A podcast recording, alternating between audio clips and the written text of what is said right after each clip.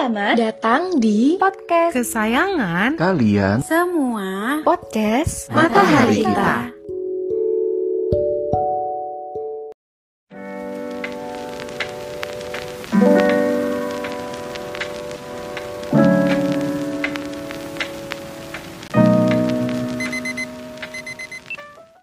Hai hai halo Sun Followers Welcome back to another episode of podcast Matahari Kita Podcast yang bakal membahas mengenai beragam topik pengembangan diri dan juga mental health Yang pastinya nggak hanya menarik tapi juga bermanfaat. Bener banget tuh, kayak episode kali ini yang berjudul Improve Yourself, Efficacy, and Have the Glow Up of Your Life kita akan membahas mengenai self-efficacy, definisinya, cara meningkatkannya, dan tentunya seperti yang dibilang di judul, bagaimana cara memanfaatkannya untuk bisa glow up menjadi versi diri kita yang lebih baik lagi. Sounds interesting, right? Tapi tentu sebelum itu kita perlu kenalan dulu dong, biar sun followers juga lebih tahu gitu siapa sih pemilik dua suara merdu ini, ya nggak kak? Ah, bisa aja Kak nih.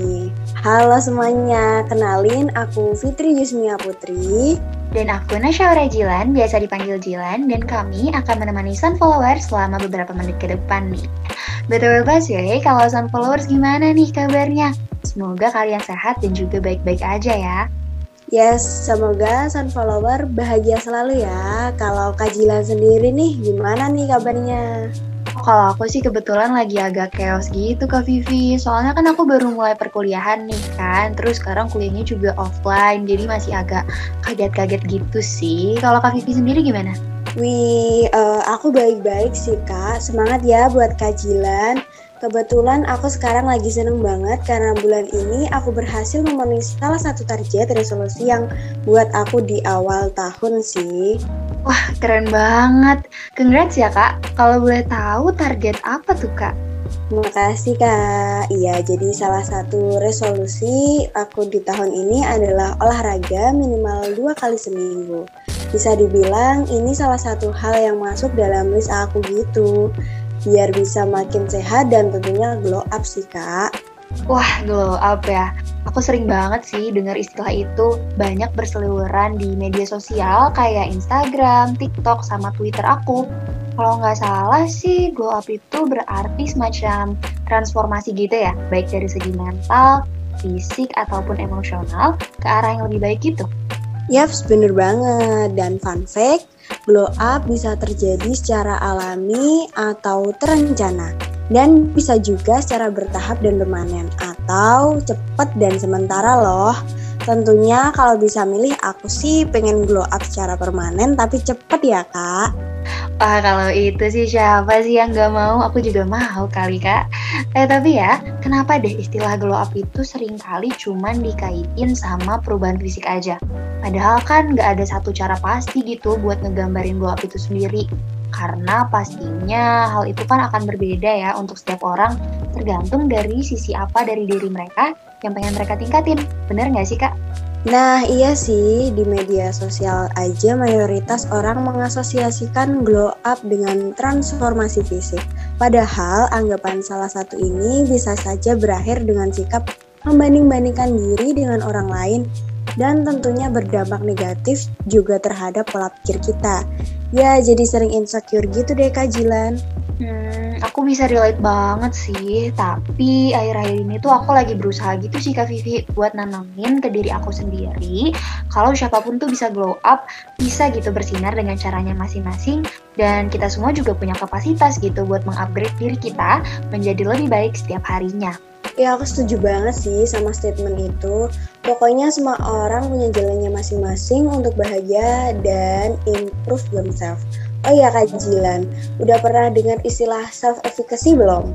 Hmm, kalau nggak salah kayaknya aku pernah denger deh. Tapi aku juga belum tahu pasti sih itu apaan. Oh gitu ya, soalnya ya kajilan self-efficacy akhir-akhir ini sering dibahas sebagai salah satu aspek dalam diri kita yang bisa kita tingkatkan biar bisa glow up juga loh. Ih, menarik banget tuh. Aku juga coba sambil searching-searching kali ya Kak Vivi ya. Wah, semangat banget ya Kak. Um, kalau aku bisa jelasin sedikit sih, kira-kira self-efficacy itu sebuah keyakinan atau kepercayaan seseorang pada kemampuannya sendiri untuk berhasil melakukan sesuatu dalam situasi tertentu.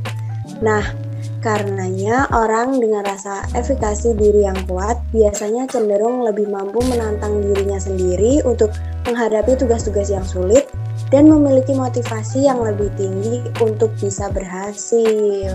Oh, gitu.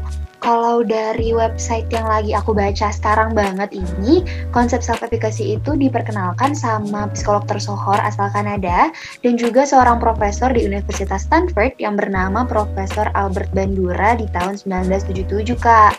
Menurut dia, self-efficacy itu adalah bagian dari sistem diri yang terdiri dari sikap, kemampuan, dan juga keterampilan kognitif seseorang yang berperan penting dalam menentukan bagaimana sih cara seseorang memandang situasi dan juga gimana cara dia berperilaku dalam merespon situasi yang berbeda. Tapi katanya ya, setiap orang juga bisa punya tingkat efikasi diri yang berbeda-beda nih, terlepas dari lingkungan sekitarnya dia, atau bahkan masa lalu yang ia miliki.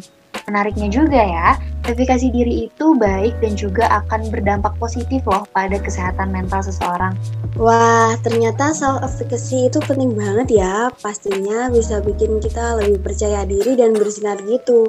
Karena biasanya nih, orang dengan self-efficacy yang baik tuh langsung kelihatan gitu dari sikap-sikapnya. Oh iya, kelihatan kayak gimana sih emangnya?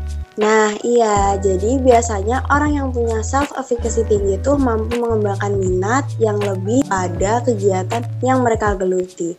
Terus juga bisa membentuk komitmen yang lebih kuat terhadap minat dan aktivitasnya. Mereka juga bisa lebih cepat pulih dari keterpurukan dan kekecewaan serta cenderung melihat masalah yang menantang sebagai tugas yang harus diselesaikan dengan sukses. Gitu Kak Jilen. Oh gitu, jadi kebalikannya kalau seseorang tuh cenderung menghindari gitu tugas yang menantang, terus juga cepat kehilangan kepercayaan pada kemampuan dirinya sendiri, itu berarti orang tersebut punya self-efficacy yang rendah ya Kak Vivi? Yaps, bener banget Kak Jilan. Contoh orang dengan self-efficacy yang baik ataupun buruk itu bisa kita temukan di lingkungan sekitar kita loh. Simpelnya ada temen kamu yang percaya diri kalau dia bisa mengerjakan ujian dengan baik. Sementara di sisi lain ada juga teman kamu yang baru diberi materi saja sudah menanyakan kapan waktu remedial. Bener banget sih, ada sih temen yang kayak gitu di sekitar aku. Oh iya, aku juga sempat dengar cerita inspiratif soal orang yang terkena penyakit kronis, tapi yakin banget nih kalau dia bisa pulih dan juga bisa sehat kembali. Katanya sih ya, kepercayaan itulah yang membantu dia dalam proses penyembuhannya. Soalnya, efikasi diri juga berperan penting dalam psikologi kesehatan dan juga berpengaruh terhadap bagaimana cara seseorang mengelola kesehatan, nutrisi, dan juga bahkan sampai cara mengelola penyakitnya bahkan efikasi diri yang kuat tuh bisa gitu membantu orang-orang yang lagi berusaha buat berhenti merokok biar mereka bisa berhasil berhenti merokok. Hmm, mendengar soal self efficacy dan seribu dampak positifnya, aku jadi penasaran soal faktor apa saja sih yang bisa membantu dalam membangun self efficacy diri kita. Nah, kalau soal itu aku tahu banyak nih Kak Vivi. Jadi, salah satu faktor utama pembangun self efficacy itu sebenarnya adalah jam terbang. Hah? Jam terbang? Iya, jam terbang. Karena dalam Theory of Experiences-nya Bandura, tidak ada cara yang lebih baik untuk meyakini kemampuan seseorang selain memasang target, menghadapi seluruh tantangan, dan pada akhirnya menikmati hasilnya. Jadi, kalau seseorang telah berhasil melakukannya berulang kali, bakal muncul nih keyakinan bahwa kegigihan ini akhirnya akan membuahkan hasil. Tentunya, buat mencapai tahap ini, seseorang juga harus sudah kenyang bergelut dengan kegagalan. Semakin kita terlatih menghadapi situasi yang tidak sesuai ekspektasi yang kita miliki gitu ya, mental tuh juga bakal semakin terasah. Tentunya hal ini juga hanya berlaku kalau seseorang menganggap kegagalan itu sebagai peluang buat terus belajar dan bukan malah jadi mundur-mundur pesimis gitu sih kak. Pengalaman itu nantinya bisa dijadiin motivasi buat diri kita sendiri ke depannya. Oh, jadi memang harus dicoba aja lah istilahnya kayak gitu nggak sih Kak Jilan? Yap, Selain itu, kita juga bisa melihat contoh dari orang lain dan kompetensi yang mereka miliki buat dijadiin motivasi diri kita. Catat ya, buat dijadiin motivasi, bukan malah dijadiin pembanding dalam konteks negatif seperti malah jadi iri hati atau jadi insecure gitu. Eh, tapi bener sih kalau ngelihat orang sukses seumuranku itu atau malah yang lebih muda, aku jadi ngerasa kalau aku juga bisa gitu loh, sukses seperti mereka sukses versi diriku sendiri gitu. Bagus tuh, tandanya Kak Vivi udah berhasil melakukan social modeling. Senang dia kajilan. Nah selanjutnya ya Kak Vivi, menerima umpan balik verbal atau pendapat yang positif dari orang lain juga bisa loh ningkatin self-efficacy diri kita, apalagi kalau itu datang dari orang-orang yang kita percayai. Selain dari orang lain, positif self-talk atau pep talk yang diberikan oleh diri sendiri kepada diri sendiri juga bisa membantu dalam meningkatkan confidence kita. Trik ini bahkan sering banget loh digunain sama tokoh besar kayak public figure, bahkan sampai atlet kelas dunia. Oh gitu ya Kak Jilan. Eh, tapi untuk menjaga self-efficacy kita, juga perlu menjaga mood nggak sih Kak Jilan? Betul banget. Kondisi emosional dan fisiologis juga berperan penting loh dalam membangun self-efficacy. Singkatnya sih, kalau kita mau pede gitu, kita juga perlu ngurang-ngurangin nih mood swing sama sifat-sifat moody kita. Duh, kayaknya susah deh. Tapi ini penting loh buat dilakuin Kak Vivi, soalnya energi negatif itu bisa berujung pada sikap pesimis. Hmm, iya deh, tapi aku akan tetap usahakan ya walaupun sulit. Apalagi aku tergiur dengan manfaat-manfaat punya self-efficacy yang baik. Oh iya, apa aja tuh Kak manfaatnya? Iya, katanya orang dengan self-efficacy yang baik tuh bakal punya kinerja yang bagus banget karena mereka akan lebih bisa lebih menantang diri mereka sendiri dan berkembang. Lebih semangat belajar, gigi dalam melaksanakan hal baru dan sulit, lebih cepat bangkit dari kegagalan dan bahkan cenderung punya tingkat stres yang lebih rendah. Wah, kalau punya sifat-sifat seperti itu sih, pastinya hidup bakal jadi lebih produktif dan bahagia ya, Kak Vivi ya. Iya bener banget dong Kak Jilan, makanya mulai dari sekarang aku bakal coba ningkatin self-efficacy dimulai dari kecil dulu. Seperti memperbanyak teman yang suportif dan kreatif, mencari mentor atau role model yang bisa memotivasi diriku, menuliskan target-target yang ingin aku capai, mengembangkan keahlian yang aku punya, dan tentunya menghindari lingkungan, situasi, atau bahkan orang-orang yang bisa membuatku pesimis atau ragu dengan kemampuanku. Intinya, mengeliminasi negatif vibes atau gitu deh pokoknya. Oh iya iya, ngerti-ngerti sih aku.